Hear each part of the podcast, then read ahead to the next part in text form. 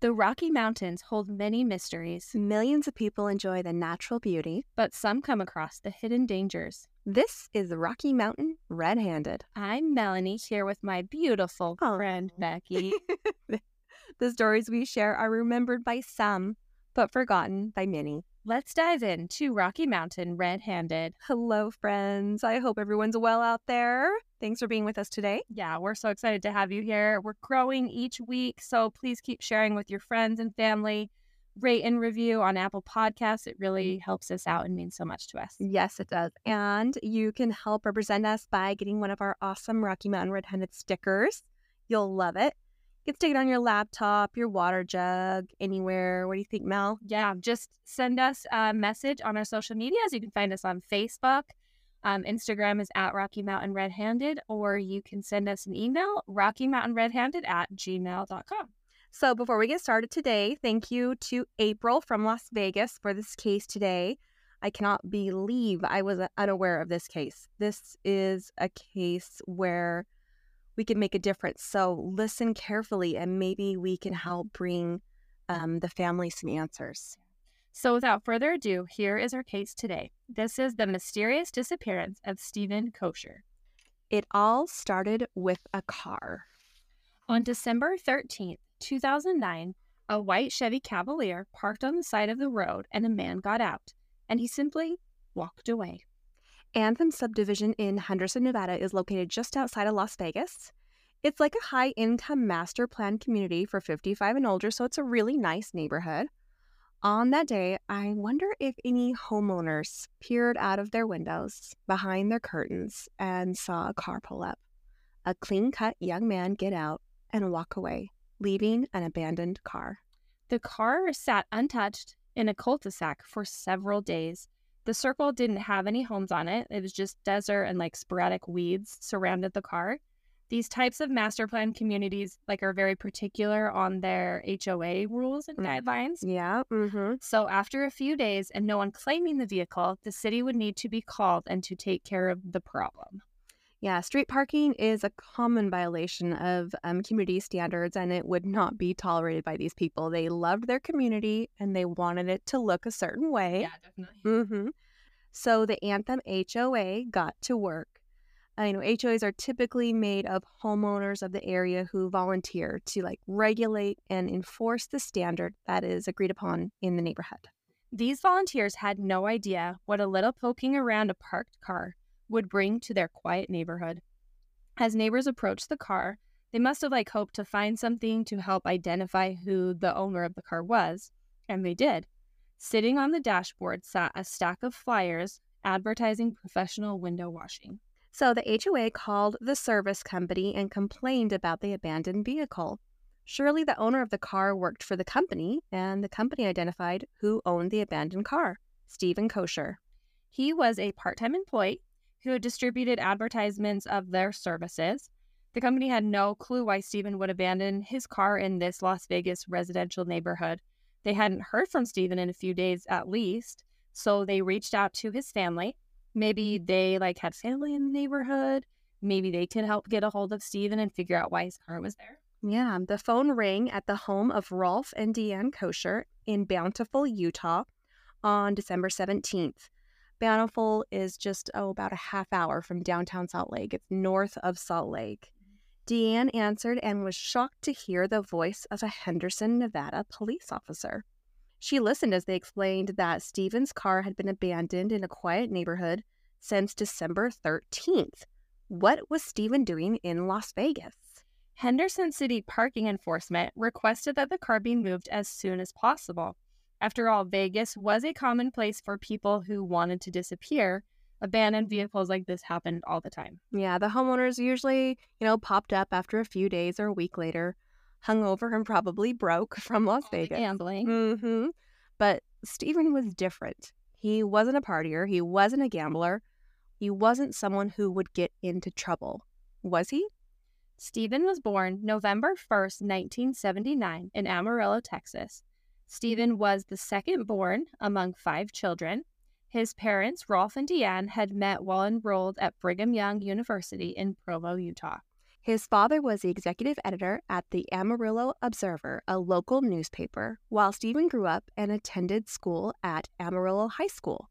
The family was very active at their church, the Church of Jesus Christ of Latter day Saints, and Steven was active in the Boy Scouts of America and even achieved their highest award, the Eagle Scout.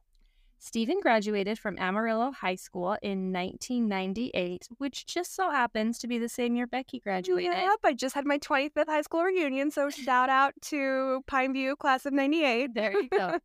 Steven attended Ricks College in Rexburg, Idaho. Their name has now been changed to Brigham Young University, Idaho.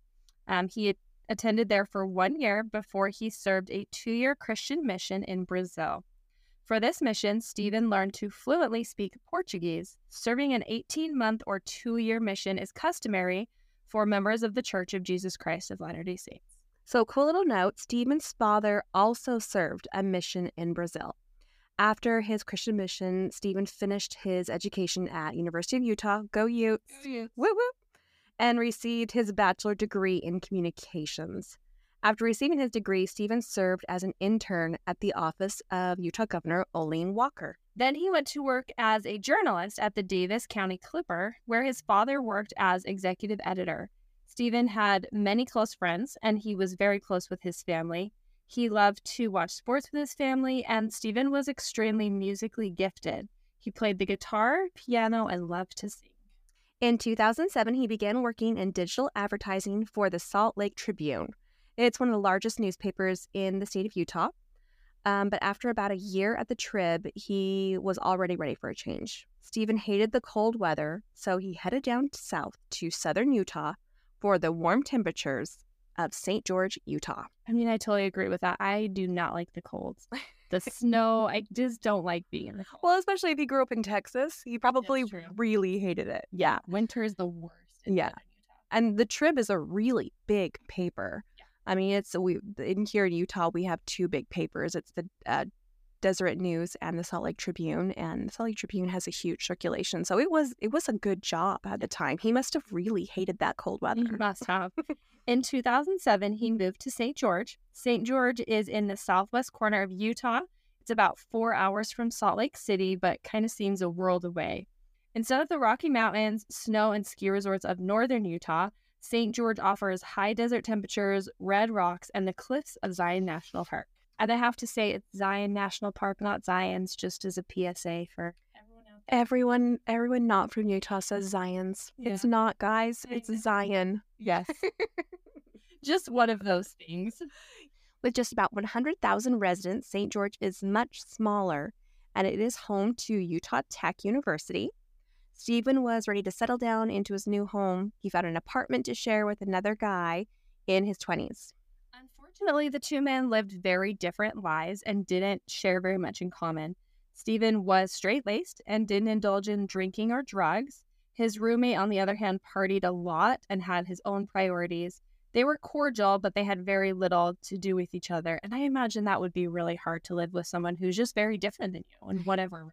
I think it would be hard, but also I've lived with people I don't really know, and it's actually really relaxing. Okay, there you go. You don't have to like Yeah, yeah, you just kind of do your own thing. So, yeah. So, just a few months after Steven relocated to St. George, the Great Recession hit in December of 2007.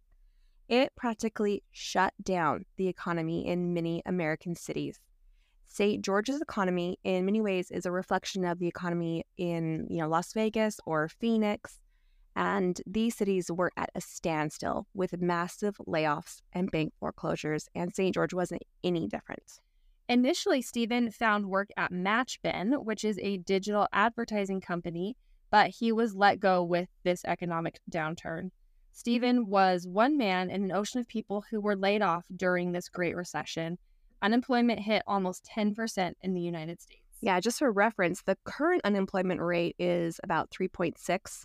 He tried to make ends meet. He worked part time distributing flyers door to door for that window washing company, but things were tight. I mean, this man has a four year university, four year university degree, and he's handing out flyers. I mean, that that must have been a shot to his pride, don't you think? It was a rough time. for sure. Mhm. Yeah, it was a rough time for everyone though at that at Yeah. that time. For months, Steven applied to job after job. Any job opening like he could find, he applied for work. His university education and job experience didn't really seem to matter. So he applied for entry level jobs, jobs that like teenagers would work when they were 1st Mhm. starting out, and yet he would be turned down for them. Yeah, this was a challenge he did not expect to face after his hard work in college. I mean, sometimes life throws us a loop, and the, the Great Recession did that to a lot of people. He never thought he would be unemployed and broke. His parents knew Steven had been struggling the last few months, and, you know, he was trying to find his place in the world. He was struggling financially, but he just wouldn't accept any assistance.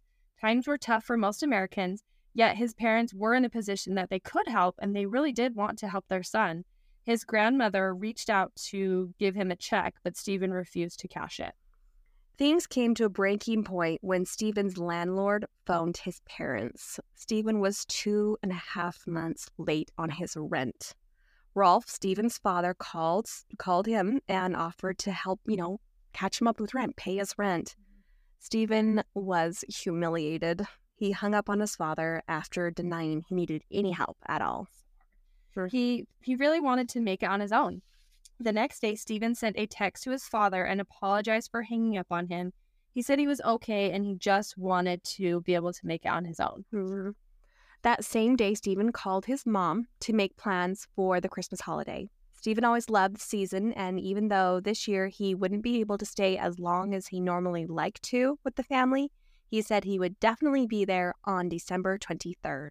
That conversation would be the last time mother and son would speak. So let's get back to December 17th. Steven's car had been reported to Henderson, Nevada parking enforcement. Yeah, Steven's mother, Deanne, received a phone call um, regarding Steven's white Chevy Cavalier. It had been abandoned in the upscale neighborhood we talked about in the cul-de-sac since December 13th. Henderson City warned the family that his car would be impounded if it wasn't moved immediately. So the family tried reaching Steven on his cell phone over and over and over. No answer, went straight to voicemail. The cell provider couldn't locate the phone either. So, you know, with no location services available, don't Mel, isn't it either the phone is dead or the battery is or, or the battery's dead or the phone turned off, right? Yeah. I wasn't sure about that, but is that the only two reasons that the location services wouldn't work? Well, I think you can actually go in and turn your location services off, can't you? Oh, yeah. phone, but you have to actually physically, go in and do that. Mhm. is So strange. Steven would need to do that because you need to put him in the passcode. right. Yeah, and the phone's going to voicemail as well. So who knows if he's either sending everything to voicemail or it's turned off or dead. So Mel, just so you know, if my phone is turned off, I'm dead. Yeah. I don't ever turn my phone off. I never The only time it turns off is when there's like an update and it automatically like updates and then in the turns middle off. of the night. Right. Yeah, yeah, yeah. So just so you know, Okay. if my phone is turned off, I'm dead. Dead. Okay, that's not good. The cell phone provider was able to let the family know that Steven had not been active on their network since the 13th, which was about a week ago. There were no phone calls out, no emails sent, no digital footprint whatsoever. Okay, that's not a good sign. Mm-hmm. His mother began to wonder okay, what if Steven had chosen to walk out into the desert and just give up? What if things had gotten just too difficult for him? She feared the worst. Steven tended to sometimes be very hard on himself. He came from a very high achieving family and he compared himself to his siblings and his cousins. At times, he felt that he just wasn't as successful as they were. which is ridiculous because he's, you know, served that wonderful mission for two years and then graduated from a university. Yeah. He's doing good. It's a hard time. But I gotta say, when I was writing this, it sort of reminded me of Mark Hacking from our Lies for Lori episode. I, yeah, I can definitely. Don't you that see it? Yeah. He was like, Mark was from a high achieving family, and sometimes siblings from these type of families have, you know, that additional pressure put on them, either intentionally or not intentionally, you know, by themselves or others. It doesn't seem like Rolf and Dan were like trying to put any pressure on him. It kind of seems like it was just coming from him, right? Come, yeah, I trying to help him. And he's like refusing the help. Right. Yeah. So he's Yeah. putting that pressure on himself. Mhm. And we're definitely not comparing Mark Hacking with Steven, but No, just as kind we of are not. in that regard with their family. Yes, for sure. Yeah. But just the pressure of belonging to a high achieving family can be really heavy. Yeah. So Steven's mom didn't think he was withdrawn or severely depressed. He was very active with the single scene in St. George. He mm-hmm. held a leadership position with his church and attended church activities, socials, dances, and like other outdoor activities. Yeah, I know that church can really hold everyone's like social scene. Sure. Like you can be active in so they have so many different activities going on all the time that you can stay really busy with just people you meet from your church congregation. Yeah. So Steven didn't have a girlfriend at the time of his di- disappearance, but he dated around a lot. He was known as being, you know, super social, funny, and like the kind of guy that always is, says yes. Like any adventure, he's down. So Steven just wouldn't give up on life, would he? Let's take a break to hear a word from our sponsors. Give your brain the natural nutrients, blood flow, and neurotransmitter support it needs to make the fight with depression an unfair fight. Get stronger daily with Whole Supplement. Build momentum each day with the Whole Depression Relief Stack, the three targeted daily formulas that will help you feel, enjoy, and progress again. So, how do you take the whole stack? 1. Wake Up Formula. Take Wake Up in the morning with a glass of water to kick off your day with motivation and energy. Number two is the daytime formula. Day- take daytime around lunch to ensure you have the focus, mood, and productivity to power through the day. That sounds like something we all need. Number three, the sleep it off formula. Take Sleep It Off about an hour before you plan to go to sleep for amazing rest and brain support that will consistently set you up for better days. I've experienced depression since I was a teen. I try to do my best to take care of my mental and emotional health and manage my anxiety and depression. But even with medication, I can find myself struggling some days. I started taking whole supplement just a couple weeks ago, and I already feel like I am giving my body the armor it needs to win the fight each and every day. The ingredients in whole supplements have been used for hundreds of years. They just haven't been put together this way to help people struggling mm. with depression.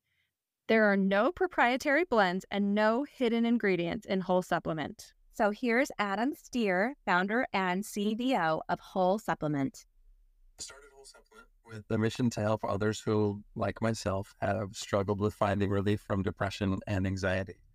Our number one goal is to empower everyone we can to make meaningful progress every single day. So now is the time to take care of your emotional and mental health. During the pre launch offer, you can receive the entire whole depression relief stack at 15% off. Go to wholesupplement.com and use code Rocky Mountain. Again, go to wholesupplement.com and use coupon code Rocky Mountain. Simplify your fight with the whole stack from Whole Supplement. A big thank you to our sponsors. Now let's get back to our story. So, Rolf Koecher, who is Steven's father, reached out to St. George, Utah Police Department. Steven's case was assigned to Detective Adam Olmstead. St. George Police began like a preliminary investigation, and the Koecher family headed south. Yeah, Rolf and their two youngest sons drove throughout the night down I 15 South to St. George. It was about a four hour drive. The family was ready to find Steven and help him with whatever he needed. If he would accept their help, he wouldn't have gone too far, would he? Rolf luckily had a key to Steven's apartment in St. George. He let himself in and found nothing, right? Like the apartment was empty. Steven's roommate had moved out the month before and the apartment was completely bare. It wasn't exactly like a home away from home for Steven. There's something like so sad about that to me. Is it because I'm a girl and I like to like make a home? Maybe he just didn't But care. I don't think my husband wouldn't. I know that for sure. Yeah. Yeah. So the Koecher family walked through the empty living room and found Steven's bedroom. The bedroom was neat and looked as if Steven could, you know, walk in the door at any time. His laptop was there. His cell phone charger was still plugged into the wall, ready and waiting to charge his phone upon his arrival. His personal items, valuables, everything was left behind. I don't really know anyone who would go out of town and leave their charger behind do you. No, especially someone in their 20s. I mean, Right. my teenagers, at least, if they go to a friend's house, they take a freaking charger. Like it's a phobic thing they have that they cannot let their phone go out, right? That's so funny. Steven's family looked for any red flags around the apartment and they found one item missing that left them confused. Steven's passport was gone. So people don't usually carry around their passports, do they? I mean, do you know that's something people do? I, we, I keep mine in our safe. I keep ours in our safe. Yeah. So I don't think mhm. that's something that you normally just take with you. Yeah. So while in St. George, the Koecher family, along with St. George Police Department, began to reach out to any friends who were close to Steven. Someone must have an idea of, you know, why he had gone down to Las Vegas and why he disappeared. The Koecher family headed two hours further south to Henderson, Nevada. They needed to go and pick up Steven's car before the vehicle was impounded. I wonder, like, what Rolf was thinking as he was going on that drive down to pick up his son's car. Like, Steven okay? Or- I can't imagine what was going through his head. Or, I mean, I wonder if he was thinking, did he just choose to walk away? Yeah, was he all right? Mhm. Was he the one that left the car or had it been stolen and dumped? Did Steven meet up with someone who maybe had hurt him? Uh, was he involved in a world that maybe his family wasn't completely aware of, which wouldn't be that long of a of a shot with a twenty year old? Yeah. Was he alive or had he been left somewhere for dead? Ugh. Rolf weaved his way through the streets of the Anthem subdivision in Henderson, Nevada, and found Steven's car. So the street that Steven left on was not left near a main road. I mean, it was like deep inside of this private subdivision. This is like not a convenient place to like ditch a car. You know what I mean, Mel? Yeah, for sure. It seemed like Steven must have known where he was going when he parked his car on the 13th. Rolf called Henderson Police Department and requested an officer to meet him at the abandoned vehicle. Using the extra key, Rolf unlocked the vehicle. What would he find inside? So the car seemed to be in good shape. There was no signs of like a break in or like a drilled out ignition. The car did not look to be stolen. Um, the engine started right up, no mechanical problems. The fuel tank was half full. I mean, there was no red flags. So it seemed like Steven ended up parking his car in this spot on purpose, right? The car like didn't break down on him. No signs of that, yeah. The car showed no signs of alcohol or substance abuse of the driver. There was no smell of alcohol, no cigarette butts, needles, like powder, pills, things like that. Nothing that would like freak out someone that, that something that wasn't lined up with Steven's normal behavior. Yeah. hmm In fact, when the sound system was turned on, the words of scripture came through the speakers. Steven had been listening to the Bible on his CD player. Mm-hmm. Like, this is not a guy who's like up to no good, right?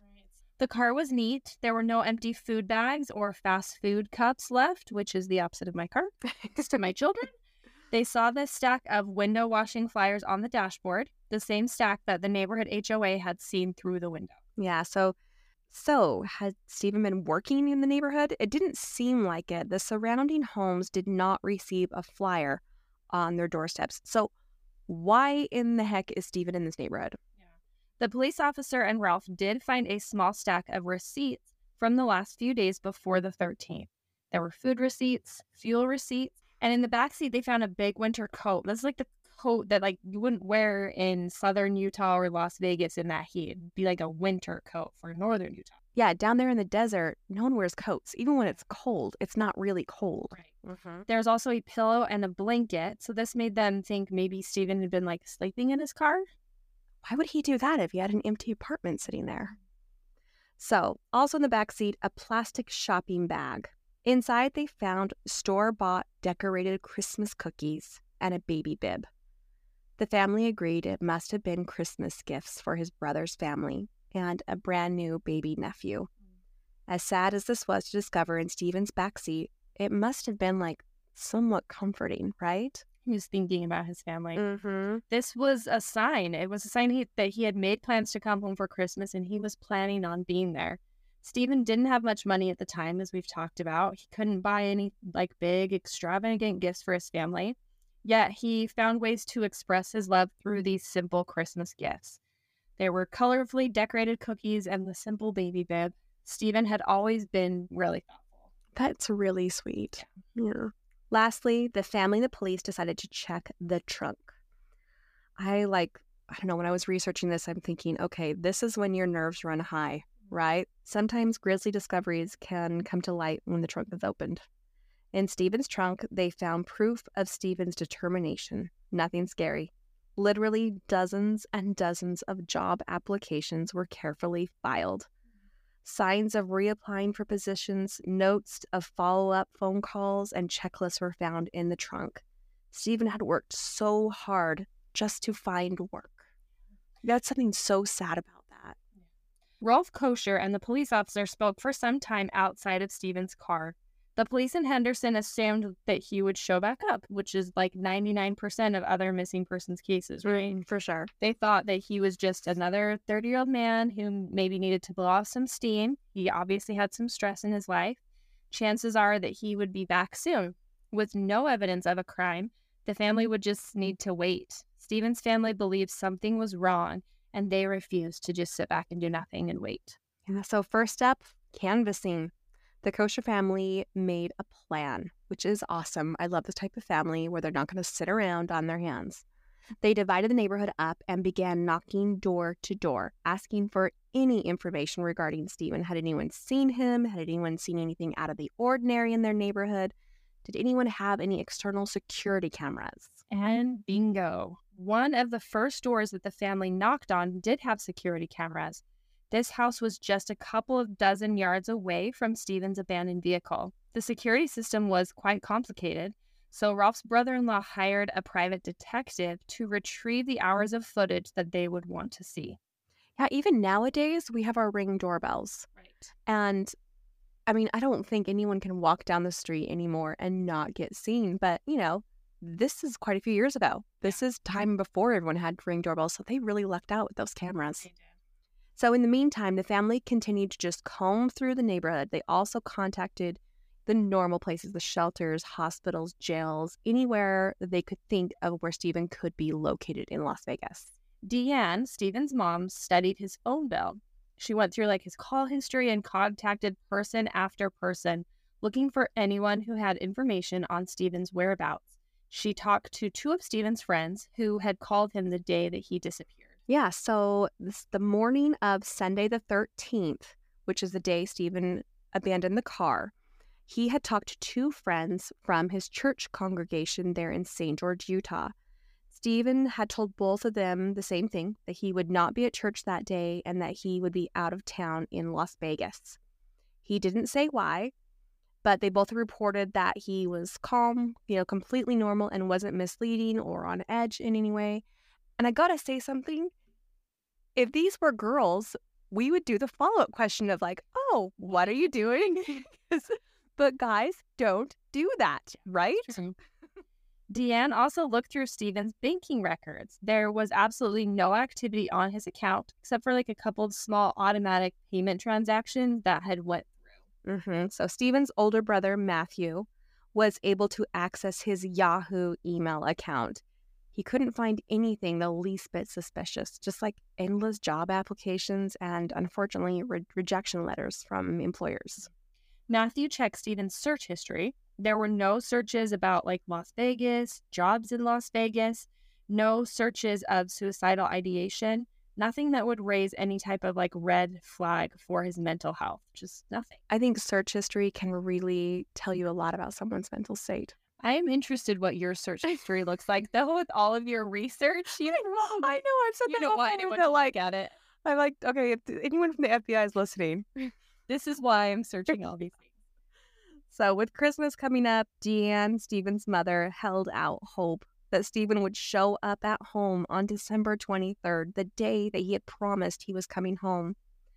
Just as they had planned on the phone right before he disappeared. Well, the 23rd came and went. No Steven. Christmas Eve, no Steven.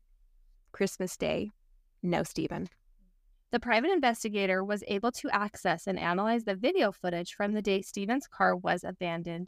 The footage is available on our social media, so you'll definitely want to go check it out so you can kind of see for yourself. Seriously, pause us right now and pull up social media and take a look. It's short. Mel, tell us our socials again. So Instagram is at Rocky Mountain Red Handed, and then you can just search Rocky Mountain Red Handed on Facebook.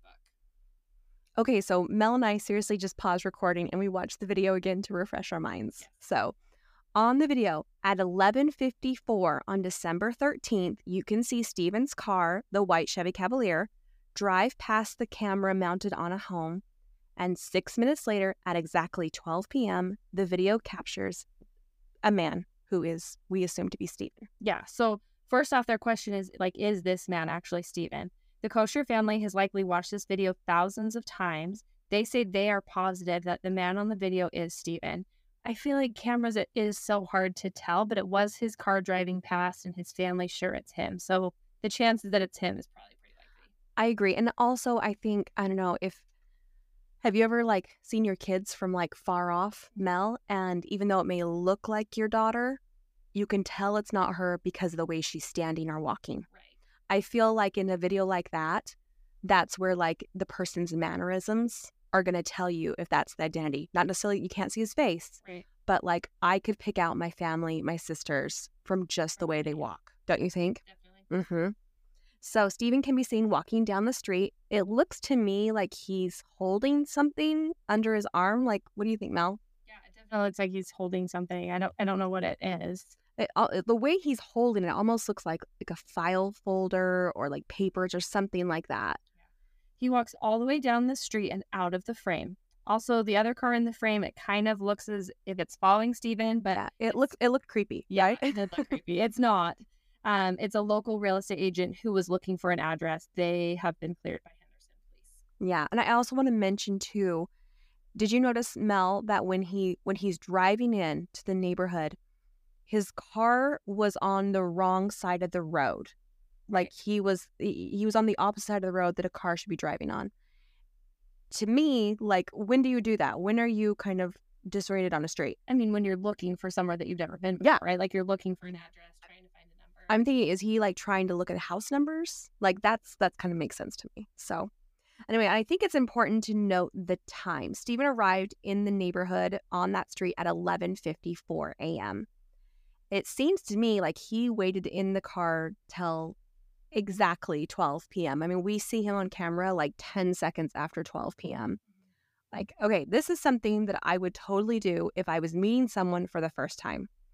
I would like make sure I had plenty of time to find the house, like leave earlier than I really need to, just in case I can't find the house. And then I would like wait in my car because you don't want to show up too early before the No, appointment time, mhm. right? Like you want to be on time, but not too early. Mm-hmm. It can be like a little rude. You don't want to come across desperate Yeah, in a meeting. Like, I would totally sit in my car and then burn a couple minutes. Yeah. Mm-hmm. so those are kind of things that that stick out to us. It'd be interesting to hear from our listeners. Maybe comment on our socials what you found interesting in the video. Yeah. Is there anything else to you, Becky? No, I think that's a pretty much covers it. But to me, I think the timestamp is the most obvious clue that this was not. That I mean, Steven was not a man staggering away from the car, lost. He doesn't seem like he's in any type of duress. He doesn't seem emotional at all. It seemed like he was walking with a purpose. He knew told- where he was going. Yes, he seemed like he knew where he was going. So With this footage and with the weeks ticking by, the communities in Las Vegas, St. George, and Stevens' home in the Salt Lake Valley, like everyone got involved with his disappearance. Anderson Dairy, which is a local family owned and operated dairy. it's dairy farm. Yeah, sorry. Mhm. Anderson Dairy, which is a local family owned and operated dairy farm, did what they could to help. Yeah. Can I mention really quick? Anderson Dairy has the best sour cream. Oh, there you go. Yeah, next time you need to get their sour cream. Okay, it's so good. good. Yeah. try it. hmm So Anderson Dairy sells their products in Southern Nevada and in Utah, all over. So to help spread awareness on Steven's case, they printed his face and case details on their milk cartons. I mean, this is such a wonderful example of like how our Rocky Mountain communities can come together and help and try and get the word out about these cases. Deanne Koecher, Steven's mother, is quoted saying, quote, We realize it has been many years since Anderson Dairy last did this, which was printing a miss- missing persons picture on a milk carton, and we greatly appreciate the efforts on our behalf. Yeah, I think it just it just shows like they found something that they could do to help and they did it. Yeah. You know, I just think it's so great. So some of our younger listeners may not know the history of missing persons on milk cartons. the majority being missing children. In December of 1984, the National Child Safety Council developed the Missing Children Milk Carton Program.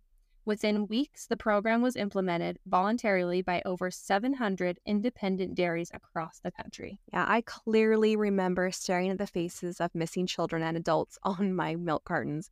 I would like eat my breakfast cereal and I would I remember like purposely trying to remember their faces. Yes, I see them, Yes. I, Yeah. I can help. Mhm.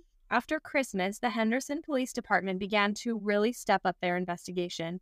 Detective Robert McKay led the investigation, including a massive four day search and rescue effort. They were using helicopters ATVs, like hundreds of volunteers and animals. The search covered hundreds of acres of rocky desert terrain and like hundreds of door to door contacts. Yeah, and that southern Nevada desert sucks. Mm-hmm. I mean, it Yeah. is just so rocky. The terrain is so hard. It's beautiful, Right. but it is not something to easily navigate. Mhm. So, with this massive search, they found nothing. No signs of Steven. After a month, the AP picked up the story and law enforcement started to receive leads from across the country. Steven's cousin, who is a software engineer, did what he could to help in the effort. He started a Facebook page and other social media and began to like manage the tips that were coming in from all over. That's awesome. So, one tip, which was passed to the Las Vegas Police Department, was received from an employee at a Las Vegas IHOP. This person reported a customer who would come in each and every night. This customer was homeless and would come into that IHOP for a free iced tea each evening. Reportedly, this customer looked a lot like Steven. Yeah, so the family began to wonder if like maybe Steven had suffered some type of mental breakdown. Was he like just wandering around Las Vegas, hungry, confused? Yeah, I mean, the family's going to do anything. They're going to like grasp at any straw Yeah. that it could possibly be Steven. So the entire family spent days, literally 24 hours a day, at that IHOP in hopes of seeing the homeless man. Maybe it really was Steven. No such luck. The homeless man that reportedly resembled Steven did not come back to the restaurant, and the lead went cold. Law enforcement received Steven's full phone record after subpoena, and it showed that someone attempted to check Steven's voicemail at 6:04 a.m. the day after he disappeared. What do you think about this, Becky? This is big to me. Like, I don't think just anyone is going to try to check his voicemail.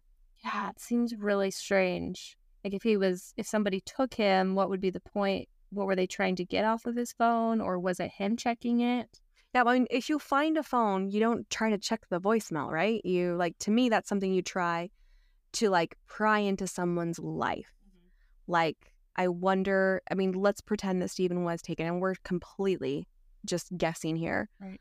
If someone did take Steven, and they you know saw phone calls come through, are they trying to figure out if he's being missed? Is he Mm. like? Do you know what I mean? How much do they know? how much do they know yeah like let's say Steven, they don't know. Maybe someone, maybe Steven told someone that, hey, I'm going to go see this guy. His Right. name is blah, blah, blah, you know, and maybe someone's saying, hey, I don't know. I, to me, you check voicemail if you want to pry into someone's life. Not if you just found a phone. Yeah.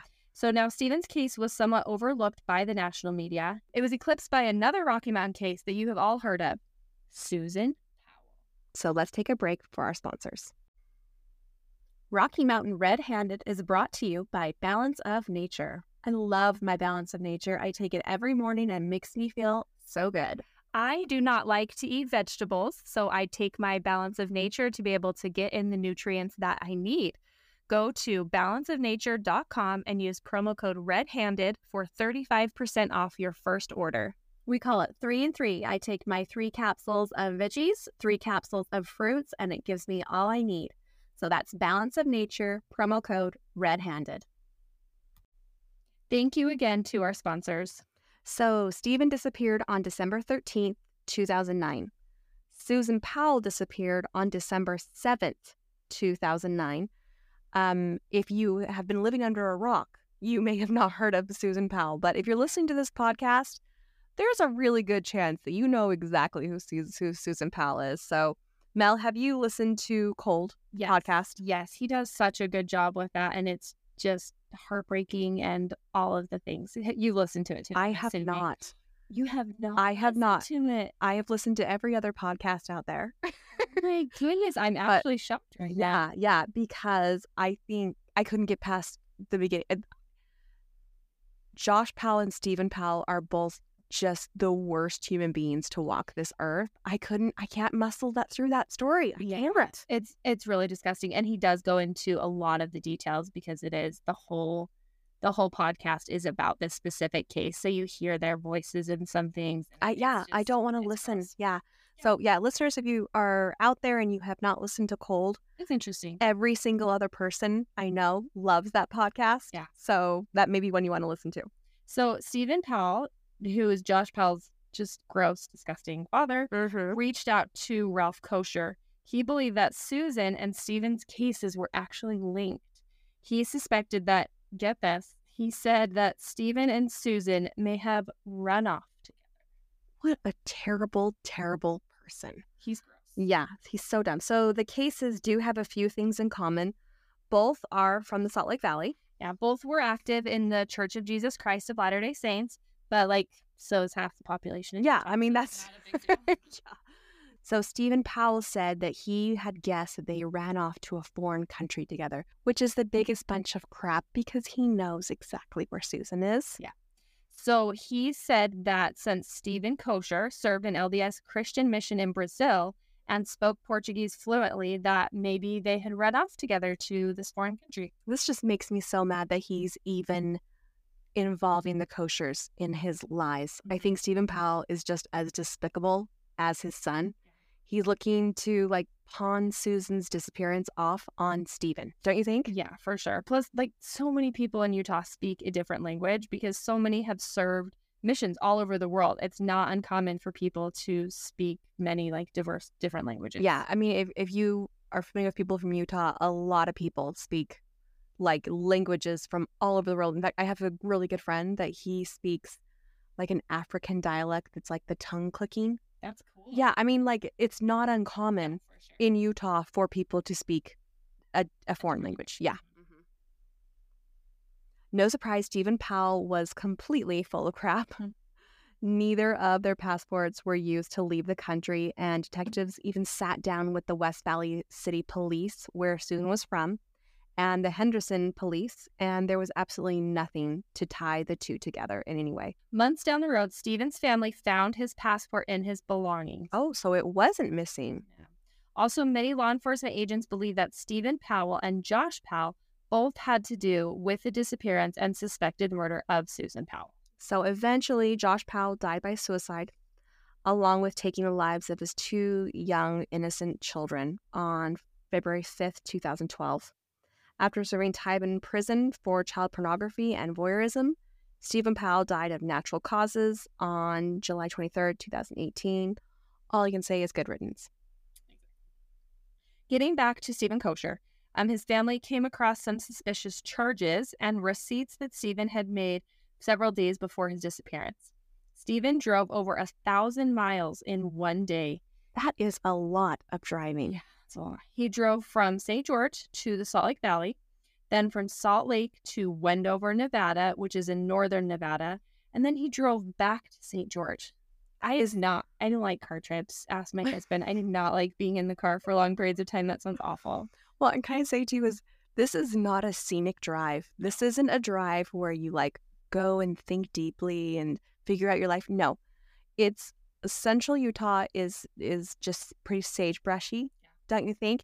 And then the drive from Salt Lake to Wendover, Nevada, is probably one of the most boring drives on this planet. If you've heard of the Salt Flats, where they race um, the the vehicles at super high speeds, that's uh, that's where they're going. Like it's you're seriously driving through endless salt flats. That's it. Nothing to see. So Steven made fuel tops in Wendover, Nevada, Springville, Utah, and Nephi, Utah. And no one has come forward with any information on why Steven would be making all of this driving. Yeah. So a few weird things about this journey. Steven like doesn't have money for weird drives for no reason, right? Yeah, I- paying his rent. So that's going to be expensive to drive that. That's a lot of gas money, and he just didn't have the money to spare.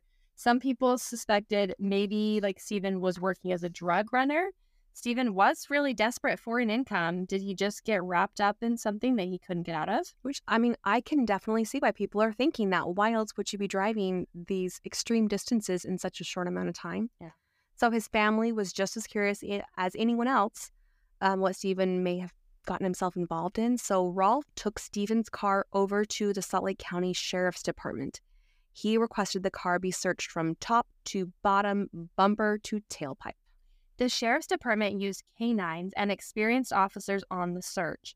The officer who led the search had been in service for over 20 years, and he said he was 100% certain there were no drugs and there had never been any drugs in Steven's car. it was 100% clean. Yeah. Another idea for this crazy road trip that people have brought up is gambling. Like when uh, like Wendover is known as a gambling hub. But that just doesn't make any sense, right? Because he was living in St. George. Las Vegas is two hours away, which he could have easily gone and gambled there. So the drive doesn't make sense. Well, even outside of St. George, if you cross into Nevada, there's also Mesquite, Yeah, Nevada, Sure, which is which I mean is even less time. It's like 45 minutes. Sure. So gambling just doesn't make sense, don't you think? no, it's way too far of a drive. So why was Steven on the road so much before his disappearance? Well, someone sent in a tip to the Facebook page that like the police and family found very interesting. While in northern Nevada, Steven had stopped at an old girlfriend's parents' home in Ruby Valley, Nevada. Ruby Valley is about an hour outside of Elko, Nevada, and about two hours west of Wendover. So pretty much in the middle of nowhere, Right. right? I'm sure it's beautiful, so no offense, but like there's no reason to be passing through Ruby Valley. So Steven stopped by without calling ahead and said hello to the family. So his old girlfriend was gone that day. So Steven hadn't even made sure she was going to be there. I mean, so it wasn't like he was really hoping to see her. So, but Steven stayed and visited with the family and they had lunch. The family invited him for lunch. Um, families agreed that they were, you know, just friends at this point, nothing more. And so, why would Steven drive so far to see them? Yeah. Months after his disappearance, Steven's Facebook page had a tip come in. The tip said that they should look for Steven south of Las Vegas near the Henderson Executive Airport.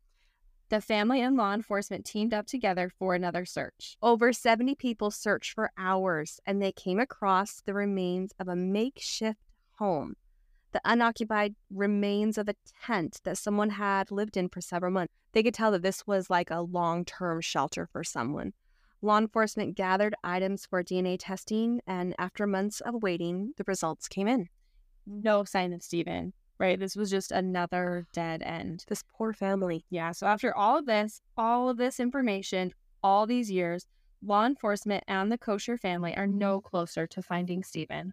So this case reminds me of like my all-time favorite. I brought this up to you so many times because it's it reminds me so much of Bryce Laspisa's disappearance, where Bryce was just doing that like crazy traveling. Do you remember he was Yeah. driving past? I mean, it's it's, it's an interesting case. So we don't know what caused the bizarre behavior and travels of these both of these young men before their disappearances. I mean, don't you don't you see the similarities? Oh, yeah, they're very similar. And it's just, I mean, I can't wrap my head around what could possibly have been going on. So it's just crazy. It's like no rhyme or reason for any of their behavior. Yeah, for sure. So let's go back to the video, watch it again, and pull it up on our socials. But like, I don't think that the walk is right for someone who is having a mental breakdown. Mm-hmm. Yeah. It looks like it doesn't look like he's in distress. He doesn't seem like dazed or confused. He's not like swaying side to side. Yeah. He's walking with a purpose. He looks like determined, focused. Don't you think? Yeah, I think focused is a good word for it. Like, Yeah. he looks like he has a destination. Yeah. So, yeah, I agree. He doesn't seem distressed in any way. Plus, he looks like he's holding something to me. Yeah, it's almost as if he's like heading for a business meeting. Um, I think there is a chance he was lured to a house, maybe under like false pretenses. I agree. I mean, you never know what's happening behind closed doors, even in this like nice neighborhood. Mm-hmm. Someone could be running a shady business or worse in one of these homes in that beautiful subdivision. Do you know if the police talked to the owners of the home that it looks like he walked up to? They ca- talk to everyone. They did. Everyone. Yeah. So crazy. Yeah, I mean, but we do know that Steven was desperate for work. Yeah. Did he maybe mm-hmm. go against his instinct? Maybe fell into something that he mm-hmm. normally wouldn't agree to just because he was so desperate to be on his own two feet? Mm-hmm. The silver lining in this story is that after law enforcement and his family like searched through his entire life, Steven really was who he represented himself as. Like, Yeah. He was a good or is a good man. So as we're talking through this story, they have not confirmed that he is dead, right? And his Well, family has yeah. chosen not to have him declared dead. Yes, legally he is not declared dead. Mm-hmm. Right. So in, when talking about him, it's hard to know if we should talk about him in present tense or past tense. Yeah. Right. So if mm-hmm. we switch back and forth, We We're just trying. Right. Yeah. So the silver line is in the story is that after law enforcement and his family searched through his life, Steven really is who he represented himself as. Like he mm-hmm. is a good man. He's a man of strong moral character, a man just trying to make it on his own, a man who knows like who he is. He's a man of God. I mean, he was listening to scripture as he's driving around. I mean, he just seems like such a good man, and he's just trying his best through a rough time. Mm-hmm. After his disappearance, his family takes comfort in looking through his scriptures. His Bible, Steven had written small notes in the margins of the holy text. He wrote in the margins of his love of his family and that they were linked forever, bonded by God. He wrote that his home with his family was a very peaceful place. Deanne Koecher, Steven's mother, lost her sweet husband Rolf, who was Steven's dad, on February 10th, 2011, just over a year after Steven's disappearance. Deanne also lost her father in 2010. So, this poor woman, she lost her father, her husband, and her son in little over a year. Yeah, so sad. So Deanne is quoted saying, quote, There is absolutely nothing new to help us know where our son is. Every time I look at a picture of our family, I realize three important men in my life are gone. Please, if you know anything about the disappearance, even the smallest little detail that you may think isn't important, reach out. Let the police decide if it's an important detail or not. Yeah, you may hold the key to unlocking Steven's whereabouts. Go to Help Us Find Steven Koecher on Facebook. Koecher is spelled K O E C H E R. His Facebook page will also be in our show notes. Yeah, please, please, please share this episode on your social medias and with your friends and family. We can really make a difference in Steven's case. I mean, these are our people, these are Rocky Mountain people. Mm-hmm. So let's do all we can to mm-hmm. bring his family the peace they deserve. Yeah, social medias again, you can find us on Facebook. Just search for Rocky Mountain Red Handed. Instagram is at Rocky Mountain Red Handed. So all of our thoughts and prayers are with Steven's family. Steven seems like he is just such a good guy. I'm sure they're so proud of him. Don't think he left his friends and family by choice, right? No, yeah, he had that determined walk. I think he was going somewhere. Yeah. Yeah. And that voicemail check, I mean, that's just a big red flag if you ask me. I don't think Steven did this by his choice. Steven, if you are out there, we are praying for your safe return. Um, now we're going to hear some good news with our Rocky Mountain Redemption. Mel, are you a cat person? No, not even kind of. Are you? no, I like dogs. I'm not a cat. I'm a dog person. I'm not necessarily like anti cat, Yeah. but um, they make me itchy and I'm a dog person. well, a police officer was captured by her dash cam running after a teeny tiny little kitty on the side of a busy highway. Officer Estrada of the Nevada State Police pulled over in her patrol car in Las Vegas, Nevada, after dispatch had received several phone calls about the kitty on the highway. She finally was able to catch up to the kitty and returned to her car, where the kitty promptly hid in the jockey box until Officer Estrada returned to the police station. I love this story. It's cute. Well, and also, I mean, Vegas traffic is insane because it is always under construction. Yes. Always. Yep. Yes.